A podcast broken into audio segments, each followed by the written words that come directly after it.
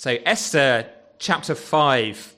Uh, the story so far is that uh, we're in the Persian Empire, and this young Jewish girl has been taken to be queen. Uh, she's Jewish, but no one knows it. The Persian emperor has a, a chief minister, a vizier called Haman, and Haman has fallen out with the queen's cousin Mordecai. And because Mordecai won't bow to him, the vizier has decided that all Jews in the whole empire are going to be killed in 12 months' time. And Esther, as we left the story last week, has just agreed to go before the king and beg for the lives of her people. And so that's where we pick the action up. She doesn't know whether she'll be welcomed by the king or executed by the king for daring to come into his presence. Esther 5 and verse 1. On the third day, Esther put on her royal robes and stood in the inner court of the king's palace in front of the king's quarters, while the king was sitting on his royal throne inside the throne room opposite the entrance to the palace. And when the king saw Queen Esther standing in the court, she won favor in his sight, and he held out to Esther the golden scepter that was in his hand. Then Esther approached and touched the tip of the scepter, and the king said to her, What is it, Queen Esther? What is your request? It shall be given to you, even up to half of my kingdom. And Esther said, If it please the king, let the king and Haman come today to a feast that I prepared for the king. Then the king said, Bring Haman quickly, so we may do as Esther has asked. So the king and Esther, sorry, the king and Haman came to the feast that Esther had prepared. And as they were drinking wine after the feast, the king said to Esther, What is your wish? It shall be granted to you. And what is your request? Even up to half my kingdom, it shall be fulfilled. Then Esther said, My wish and my request is if I've found favor in the sight of the king, and if it please the king to grant my wish and fulfill my request, let the king and Haman come to the feast that I'll prepare for them, and tomorrow I will do as the king has said. And Haman went out that day joyfully and glad of heart. But when Haman saw Mordecai in the king's gate, that he neither rose nor trembled before him, he was filled with wrath against Mordecai. Nevertheless, Haman restrained himself and went home, and he sent and brought his friends and his wife Zeresh. And Haman recounted to them the splendor of his riches, the number of his sons, all the promotions with which the king had honored him, and how he'd advanced him above the officials and servants of the king. Then Haman said, Even Queen Esther, let no one but me come with the king to the feast she prepared. And tomorrow also I'm invited by her together with the king. Yet all this is worth nothing to me, so long as I see Mordecai the Jew sitting at the king's gate. Then his wife Zeresh and all his friends said to him, Excuse me, uh, let a gallows, a tree, fifty cubits high be made, and in the morning tell the king to have Mordecai hanged upon it. Then go joyfully with the king to the feast. This idea pleased Haman, and he had the tree made. On that night, the king could not sleep, and he gave orders to bring the book of memorable deeds, the Chronicles, and they were read before the king. And it was found written how Mordecai had told about Bigthana and Teresh, two of the king's eunuchs, who guarded the threshold, who had sought to lay hands on King Ahasuerus. And the king said, What honor or distinction has been bestowed on Mordecai for this? The king's young men who attended him said, Nothing has been done for him. And the king said, Who's in the court? Now Haman had just entered the outer court of the king's palace to speak to the king about having Mordecai hanged on the gallows that he'd prepared for him. And the king's young men told him, Haman is there, standing in the court. And the king said, Let him come in. So Haman came in, and the king said to him, What should be done to the man whom the king delights to honor? And Haman said to himself, whom would the king delight to honor more than me? And Haman said to the king, For the man whom the king delights to honor, let royal robes be brought, which the king has worn, and the horse the king has ridden, and on whose head a royal crown is set. And let the robes of the horse and the horse be handed over to one of the king's most noble officials. Let them dress the man whom the king delights to honor, and let them lead him on the horse through the square of the city, proclaiming before him, Thus shall it be done to the man whom the king delights to honor.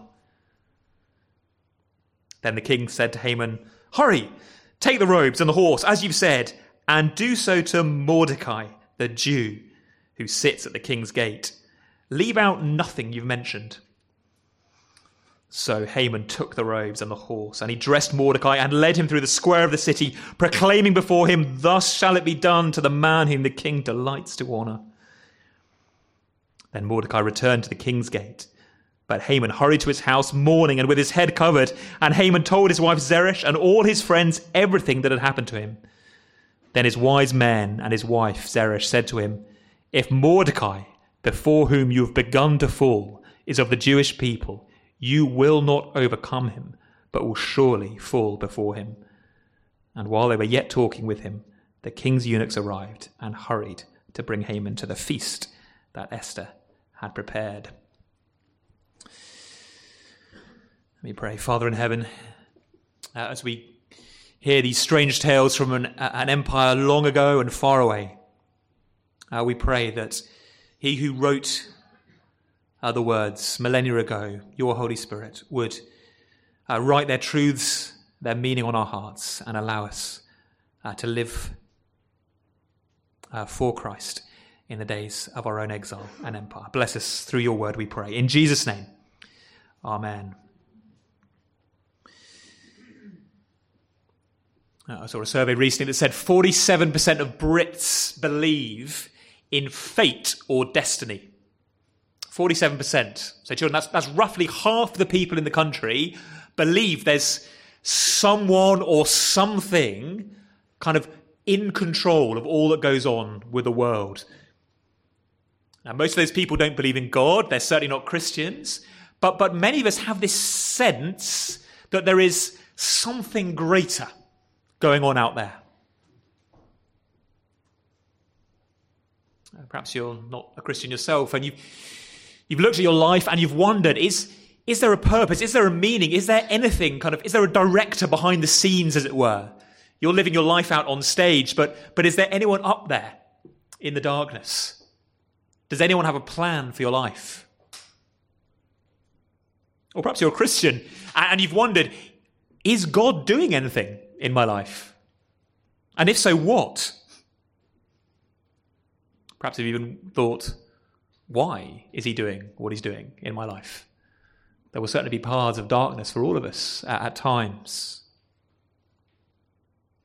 Uh, Esther 5 and 6, I think, speak to this sense that there is someone there behind the scenes at work, mysterious as he may be, and hard as it is at times to detect quite why he's working. And so, what I want to do is, is, is look through this, uh, these couple of chapters and shine the spotlight on, well, three main characters and see what we can learn from each of them. So, children, imagine a stage, imagine a spotlight. You've ever seen a spotlight shine on like the, main singer or the main actor? That's what we're doing. And we're going to start in verses uh, 1 to 8 of chapter 5 with Esther. So, uh, Esther 5 1 to 8, we see this bold approach to the throne. As I mentioned earlier, to, to go into the king's presence without being invited meant potential execution in the Persian court. Strange as that may be, uh, archaeologists have dug up these kind of carvings, these engravings from Persepolis, the, the, the Persian capital. Uh, and they show the king sat on his throne holding the golden scepter or holding a scepter, and behind him a soldier, a guard with a huge axe. And so to walk in, as Esther walked into the king's presence, the question would be would the king extend the gold scepter and say, She may approach and live? Or would the axe fall? Now, the king's already got rid of one queen in chapter 1, Vashti. So there's nothing certain about Esther being welcomed. And so in verse 1, we meet her, we, we meet her putting on, literally putting on royalty. The robes word isn't there. She puts on royalty. And she comes before the king and thankfully is welcomed. He extends the scepter and welcomes her in. Uh, he realizes that she hasn't risked coming in just to sort of say hi. And so he asks her, what, you know, what, what is it that you desire? Up to half my kingdom. Now, almost certainly, if she'd said, I'll have half your kingdom, thanks, he'd have said, get on your bike. Um, it's just a sort of you know, a, a sort of show off extravagance. But he is saying, children, it's a bit like Aladdin and, and the genie. He is saying, What is your wish? Here's the most powerful man on the known world. Sat on the throne, all the authority is his, and he says, Go for it, one wish. Now, children, what do you expect her to say? Remember, she's been sent there by her cousin, Mordecai, to beg for the life of her people. They're all going to be executed, they're all going to be killed in the 12th month. You expect her to say, don't you? My husband, my lord, my king, please spare my people and me. Haman has come up with this horrible plot just because he's grumpy that my uncle wouldn't bow to him, my cousin wouldn't bow to him. Please save our lives. But she doesn't. Instead, she says, Well, come for dinner.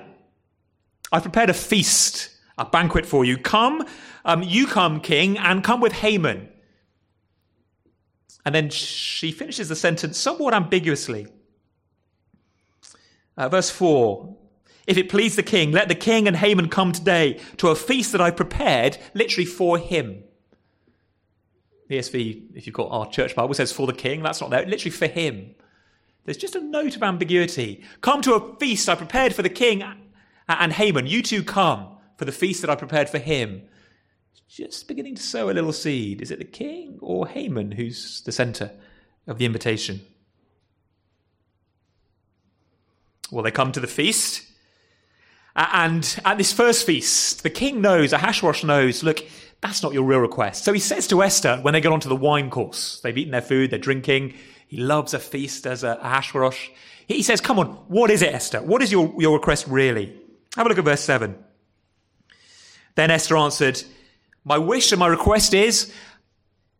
And again, it, the language is kind of broken. The, the clever scholars who can read Hebrew well and understand it properly say in their, in their books that, that the language there is kind of broken. It's like she sort of tails off my wish and my request is, and kind of draws breath and stops, and then says, If I found favour in the sight of the king, if it pleases the king, come tomorrow to another banquet. Like she's going to answer and then holds back. She's, she's reeling Ahasuerus in, making him curious. Now, what's going on? Uh, why not just get on with it? Okay, in, in the 12th month of the year, her people are going to be slaughtered. Why does she not say, My husband, my Lord, save my people? It's interesting, isn't it? Why this two banquet strategy? Uh, she is being incredibly clever. Esther began the book as just this person who was kind of moved around. She was in exile against her will. She was orphaned, obviously against her will. She was taken into Mordecai's home. She was taken by the king into his harem, taken by the king into his bedroom, taken by the king to be queen. She's totally passive. But as the plot develops, she starts getting active. She demonstrates leadership and wisdom. She knows, I think, she knows that just walking in looking pretty and fluttering her eyes isn't going to do it. The king already has access to her, if I can put it that way. And so that kind of allure is not going to be enough. She's got nothing to bargain with there. And so, like kind of fishing, you ever see people kind of fish? I can't fish at all, never done it in my life. But my impression is that when you fish, and especially the kind of fly fishing, you have to kind of tempt the fish up. She just sort of reels him in. She piques his interest. And she gets him at the end of the first um, banquet to the place where he's almost agreed to grant her wish. It's almost as if by turning up to the second banquet, he's sort of said, I will follow through and give you up to half my kingdom. She's also wise in the way she, she laces her speech with flattery. See that in verses 7 and 8? If I've found favor in the sight of the king. It's kind of passive. Not if I've won favor. Sometimes we read in the Old Testament about people winning favor. If I've won favor, if I've won favor, it's not that. It's if you, your majesty, find favor with me. If you could be so gracious. If it pleases the king to grant my wish and fulfill my request, let the king come to a feast. She's buttering him up and she's holding back the kind of information that might make him look stupid. You have let your chief minister sign a death warrant against a whole people and you don't even know who they are. You have put in charge of the kingdom a wicked, wicked man. She knows that going and clashing head to head is not going to work. We've seen in chapter 1 that when a queen disagrees with King Ahasuerus, he just gets rid of her. So a head on head battle is not going to go well. Fool as he may be, the king does not react well to strong willed women who don't temper their strength with subtlety, to quote one commentator. Now, that's not to condone that attitude from the king. Okay, clearly, none of us are meant to sit at home with an axe saying, You may only enter my study, you know, if I extend the scepter. Clearly, husbands, you are not meant to copy Ahasuerus' example. Don't get me wrong there. But Esther is where she is. She's married to this man. And she uses wisdom, therefore, in order to save her people. As I was preparing it, uh, this sermon this week, um, there's a, a chapter that, that, just seems full of kind of um, resonances with, with Esther 5 and 6. Uh, a chapter in the book of Proverbs. Keep a finger in Esther, uh, but just turn on a, a, few books to the book of Proverbs. Um, so you'll get Job and then Psalms and then Proverbs. Proverbs 16. We're going to come back to this chapter a few times uh, this morning because I think it's got all sorts of insights into what is going on, even when the narrator of Esther doesn't stop and say, and this is why so and so did this or the other. Proverbs Children is a book all about how to live wisely. It teaches us how to make good decisions and live wisely in God's world. We want, don't we? We want God to drop angels down from heaven every time we've got a tough decision. What shall I do for a living? What degree shall I choose? Who shall I marry? We want Gabriel to come down with his trumpet. God says, marry Bob. God says, be a farmer. God says, live in Hare Hills. God says, doesn't work like that. Neither are there promises of special voices or um, a prophet walking through your door or anything like that. Most of the time, throughout most of history and most of the Bible, God works through ordinary means and teaches us to make wise decisions for ourselves. And the book of Proverbs is all about that.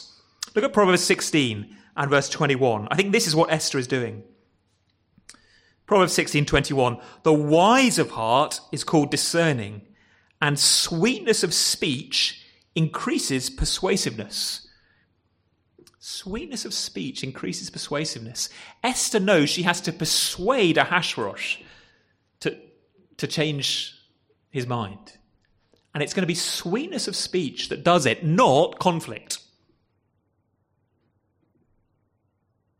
I look down to verse 23. The heart of the wise makes his speech judicious and adds persuasiveness to his lips. Gracious words are like a honeycomb, sweetness to the soul and health to the body. If Esther went in there like a boxer, just to go one on one with Ahasuerus, she's lost. She will lose. And so she's wise. She reflects on the way God has taught her to live in his world. The first night I was at university uh, in, in Nottingham, uh, my best friend happened to be there uh, as well. We went into town for the first time. I'd been 19. We went out, got a taxi into town, got out this taxi, and just literally as we stood out onto the pavement, this huge fight kicked off outside a, a, a bar. And there were these two huge bouncers and this guy trying to fight his way in. And so we, you know, we just backed off. Uh, could have sorted it out, but decided not to get involved. Um, and what's really interesting was that these two huge guys were trying to hold the guy back, and eventually they got fed up with him. And one of them shouted indoors, and the two big guys stepped aside, and out came a tiny guy, like a really short guy. Like, what, what, are you doing? You've got these two enormous bears, and they call out the little guy. And it turned out the little guy absolutely dealt with the guy trying to get in. Okay, he wasn't as big, he wasn't as strong, but he was able to just kind of it's like judo, kind of jiu-jitsu. He managed to sort of tuck him over his shoulder and turn his arm and twist it. And it, it was brilliant. Not by power, not by might. But he twisted and turned the guy until he had complete control of the situation. That is what Esther is doing with his, her words. And there is, I think, something of a lesson there for us. As we live in a world that is complex and difficult to navigate, there are times when we need to really reflect on how best we can wisely further God's cause in the situation God has put us in. Let me give an example. For, for some Christians, uh, some, some, some of you will have this instinct to be, to be boxers. Okay? You just like a fight. I know the truth. I'm going to tell you the truth, and you better bow before the truth. Now, there's something commendable to that. Okay, we are meant to be courageous, and nothing I'm saying now is meant to make us kind of wimps and all the rest of it. But actually, it is not an ungodly thing to consider how more wisely we might speak. So it's the office um, LGBTQ week and the rainbow flags go up and lanyards, all the rest of it. You can walk in and say, This is ungodly. Stand up in the office and announce it. This is, it is celebrating wickedness. Repent. Or you can think, how might I engage wisely and persuasively with what is going on here? Now, that second option is not to back down, and it's certainly not to endorse wickedness. But it's simply to say that life in the empire, when it's run by powerful uh, factions and powerful forces, requires this kind of subtle, reflective wisdom, which is exactly what Esther, I think, is demonstrating. So if the spotlight starts on Esther and her wise, persuasive words, reeling in the king in order that God's cause might be furthered, and we'll see next week how the outcome uh, arrives, the spotlight then sweeps to Haman. It's worth keeping your, your finger in Proverbs 16, but back in, in, in Esther on chapter uh, 5 and verses 9 through 14, he is happy as Larry. Children, he is over the moon. He's the most decorated man in the empire. He's second only to the king, and he's been invited to the special banquet with Esther. Until that is, he sees Mordecai. He goes out, Mordecai doesn't bow, doesn't get up, doesn't tremble before him, and he is furious. His anger at Mordecai is matched only by his boasting to his family. Did you notice that? He goes home, gathers his friends, and tells them how wonderful he is. Amazingly, he even tells his wife how many sons he's had. You can imagine she's like, yeah, I know. Pretty much not just you there, Haman. Anyway, he is boasting about how great he is. He's got a very fragile ego, as we've seen before. There is one thing, he has everything, but there is one thing he can't have. And because he can't have it, he is furious and needs to boast in order to compensate. Haman is the character that the spotlight is shone on most in the book of Esther, interestingly. We get most detail about him, his thoughts, his speech, the wicked character. And that presumably is for a reason. It's not so we can just look at him and boo and hiss, although certainly we should do that. But also so we can pause and see how, in some ways, there's a bit of Haman in us. This man has everything, virtually, second only to the king. But there is one thing he cannot have, which is Mordecai bowing, and therefore he is not happy. His whole identity is found in everyone bowing before him. And if they don't, he cannot be happy. In that sense, he's reminiscent, this proud man who's grasped for even more, who's not satisfied with all the riches he's been blessed with. He's reminiscent of Adam in the garden. Children, remember Adam in the Garden of Eden? He has everything. God has made this incredible world. There's no sin, there's no death, there's no suffering. There's beautiful trees everywhere, incredible animals, none of which are a threat to him. He has God as his heavenly father. He's been given this beautiful bride. And there's just one thing, just one fruit on one tree that he's not allowed. And he says to himself, without that, without that, I cannot be happy. Adam and Eve look at the fruit, see that it's delightful, desire it.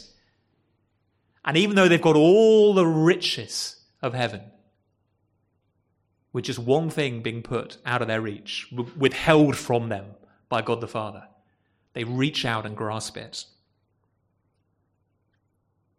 Haman, Adam, you and me. How often do we live functionally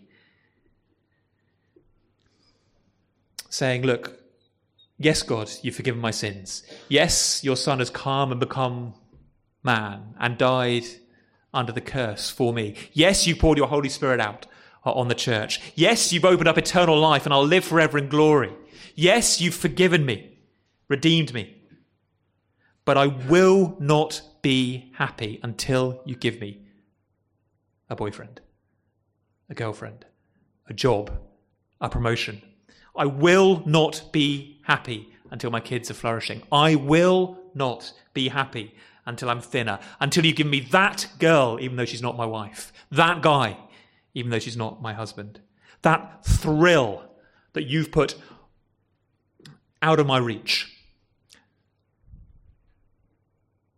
You've given me that woman who is just on a screen, who is not mine. And I will take those things, even though you've forbidden them to me, because happiness is not possible without them. There's a lot of Haman in us. The Bible just calls it idolatry. But really, idolatry is another way of saying, I worship myself. I am what is most important. If God has forbidden something and I think he's wrong to do so, I will take it. And I will be angry unless I get it. Again, just like Haman. Adultery is, is putting ourselves at the center.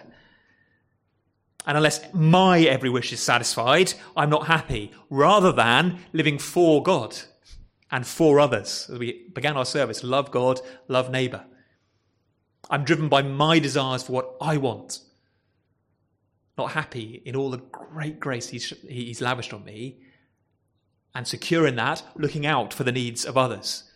Driven by my desire not his desire and the desires of others. That is what Haman is doing. Uh, his complete the story. Zeresh, his wife, and his friends seem to agree with him, and so they say, "Well, we'll get rid of that one problem. Take the one thing you can't have, and eliminate the problem. Build a. It's a seventy foot, five foot high tree. Literally, is the word. It's not a gallows. It's a tree." And hang him on it, probably spike him on it. That's how the Persians killed people. It's like a giant crucifixion. 75 foot, that's about half the height of the Parkinson building. Okay, it is way too big to hang someone on. It's ridiculous. Okay, hugely high. But Haman has lost it by this stage. If you still got your finger in Proverbs 16, I look at verse 18. Pride goes before destruction, and a haughty spirit before a fall. There is Haman in action. I am the center. I must fulfill my desires. I must have my idols. Pride, putting me first, root of idolatry. And it's going to lead to his fall. And so that brings us to chapter 6, which is a hilarious chapter. It's, I reckon it's meant to be one of the funniest chapters in the Bible. Children, we're on to scene 3, the final scene. And the spotlight here is on, well, who's it on? It's been on Esther. It's been on Haman. Who's it on now in scene 3? Uh, it starts looking like, like the king's going to be the center. He, he can't sleep. Okay, sleep, sleep evades him. And it just happens that that night, between the two banquets, been to the first one, second one's going to be tomorrow, he can't sleep. And so he says to his servants, read me something, read me something. Get the book of the Chronicles, which is basically the book about all the stuff I've done. It's like Persian Netflix. Um, read it to me. And so the servant opens it up, starts reading at random, and it just so happens it's the story of how Mordecai discovered this plot about five or six years ago now, and Ahasuerus says, Oh, yeah, what do we do for Mordecai? Our Persian em- em- emperors, we, we read in the, the histories, were hugely concerned with rewarding people who served them. You can see why. In fact, this king Ahasuerus, if, if it is um, Xerxes, as seems likely, he was killed in a plot later in his life. Obviously, very late in his life. killed in a plot. It's pretty much the last thing that happened in his life. Um, so I could have got away with that, couldn't I? No one else spotted that. That was a really dumb expression later in his life. Um, so, so that you can see why they're keen to reward people. But he hasn't. And so he jumps out of bed and, and says, Look, are there any courtiers around to advise me here? And, and someone says, Yeah, yeah, Haman's got here early. And Haman has got there early that morning to go and ask the king if he can execute Mordecai. And this is a great scene. So, so in you come, in you come, Haman. Haman, what should I do for the man the king delights to honor? And again, the, the, the Hebrew apparently is broken. Um, um, Haman says, the man the king delights to honor. And he's kind of like, oh, he just, oh, yeah, it's got to be me. And so he, he says four times, saying, the man the king delights to honor. And then he goes huge. He says, look, go get, get, get this guy, that, this guy that you want to want to give him some of your clothes, royal robes. Apparently Persians believed that royal robes were almost magical. They, they almost kind of gave you power just by riding them, by wearing them. Get your horse, put a crown on it, and get one of your highest officials to lead him through the city, saying, this is the king the man delights to honor. Okay, this is turning up at, at, at church on Sunday morning. Um, in um, in one of those kind of in King Charles's is black um, Rolls Royce he's got with a little kind of crest on top, and just stepping out of it and oh yeah, Charles lend it me. Um, uh, and um, you know you're wearing some of his kind of fur ermine robes. Oh yeah, Charles, Charles is. He said I could have them for the weekend. Um, or, and William, William stepping out at the front. You know Prince William stepping out the front uh, and and pointing at you and saying, "Dad thinks this guy's a legend." Okay, and just walks around. This guy, dad says he's an absolute legend. Look at him. That's what Haman comes up with. And the king says, Brilliant, that's genius. Go and get Mordecai and do that to him. You lead the horse, you put the robes on him. You walk through the square saying, This is the man that King Ahasuerus thinks is a total legend. Can you imagine the scene, children? Imagine what Haman feels like walking through. This is the man, the king. Bit louder, bit louder. This is the king. Uh, can speak up? It is total humiliation. We're meant to laugh at him. It is genuinely a funny story. Uh, for everyone apart from Haman. In fact, even his own friends, you might have noticed at the end of the story, his wife say, You've had it. You've had it. The one you're trying to kill has been raised up. Who is the main character? Because we wrap up, it's a long story, isn't it? But as we wrap up, who is the main character? Is it Esther? Is it Mordecai? Is it the king? Who's the spotlight on? The spotlight, children, I think, is on someone you cannot see. Someone whose name is not in this chapter. In fact, not in any chapter in the book. Esther is the only book in the Bible, as you may know, that doesn't mention the name of God. But the whole story of salvation of God's people in Esther relies on a series of unbelievable coincidences. It just so happened at the beginning of the story that Vashti refused to come to the king and therefore was deposed. So he needed a new queen. It just so happened that Esther was chosen. It just so happened that she became queen. It just so happened that Mordecai happened to be behind the door when the plotters, Bigtan and Terebbah, or whatever his name was, were plotting and he could dob them in. It just so happened that between the two banquets, before Mordecai gets executed, the king couldn't sleep. It just so happened that when he flicked on the, you know, the Netflix, flicked on the Chronicles, the episode that was being played was the one about Mordecai. It just so happened they'd forgotten to reward him five or six years ago.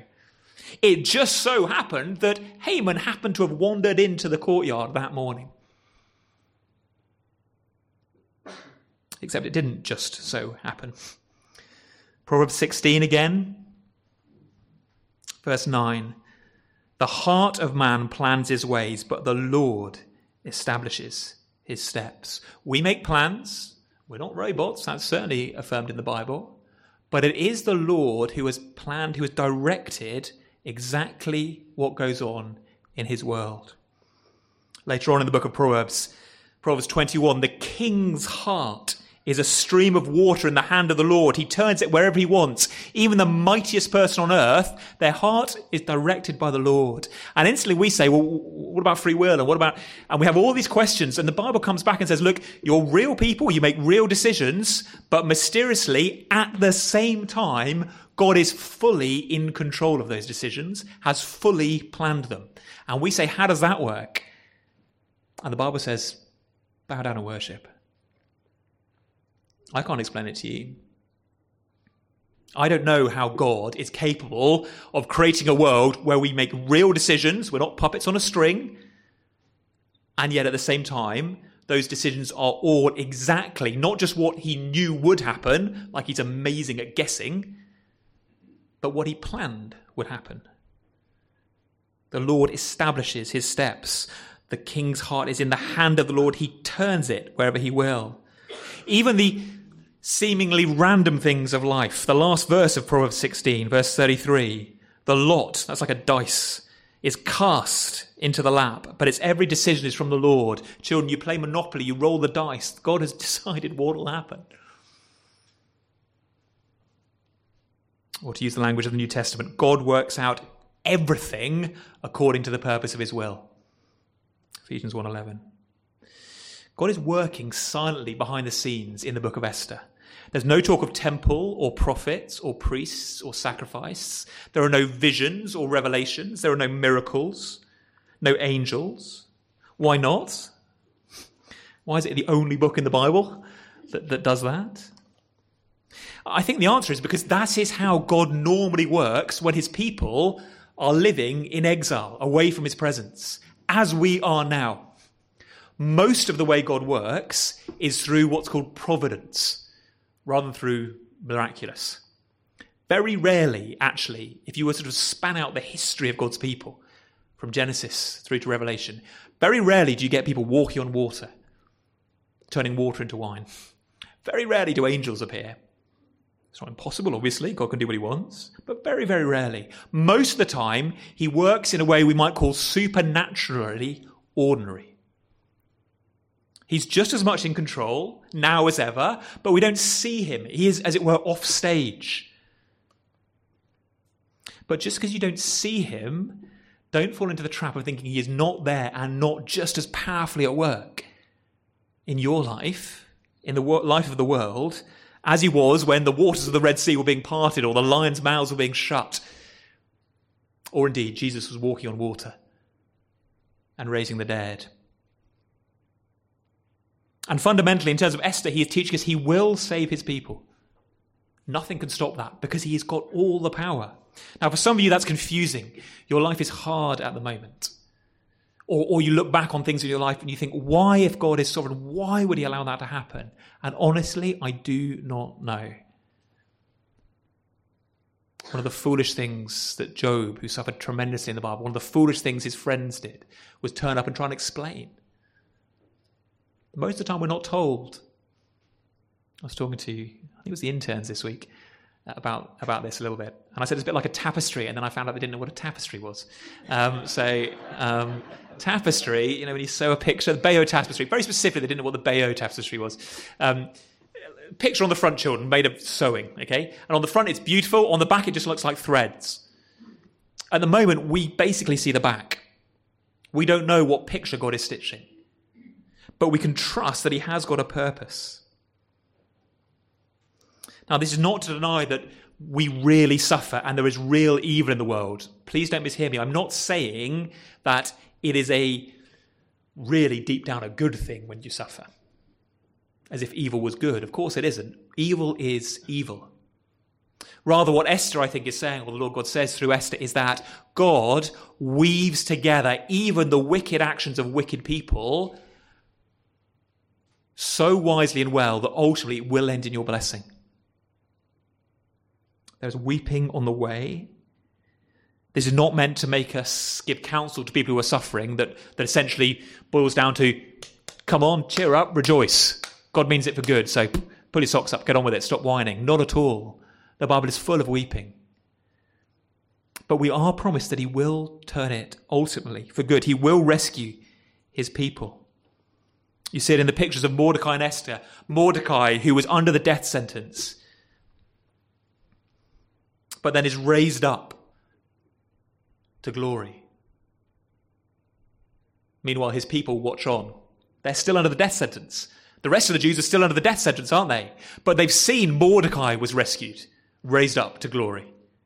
And so they know God is at work behind the scenes. They can see in the evidence of one man that God has rescued and raised up, clothed in robes that God is capable of rescuing.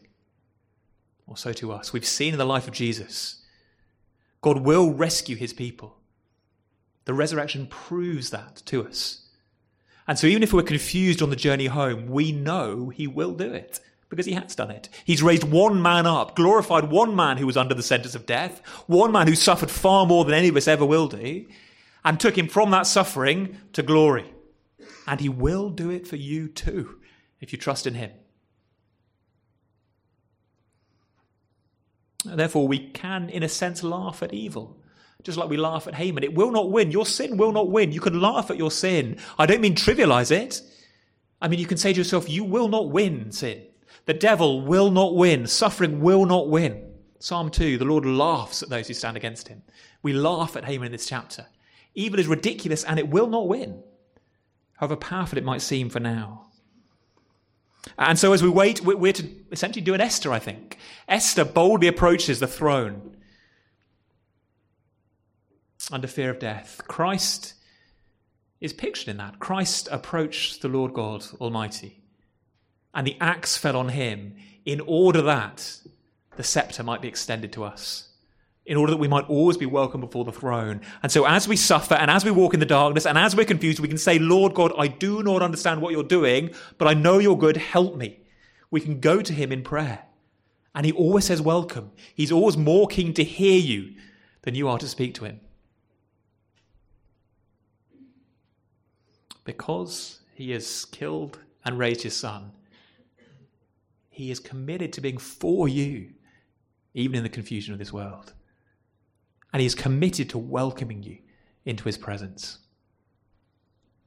Tidy answer is no. But promises and evidence in the resurrection of Jesus that God is for you and he will win, evil will lose. So stick with him and he will carry you safely home. Let's pray. Father in heaven, uh, these are strange tales and yet they show your wise working in the world. Uh, we pray, therefore, that you would make us, uh, in your mercy, uh, full of your Spirit, in order that we might trust you in the darkness, that we might see your hand at work in our lives. And even when we don't understand it or can't detect it, would we know that you are there? would we live by faith and not by sight?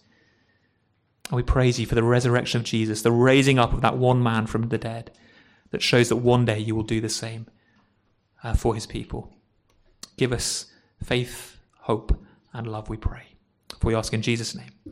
Amen.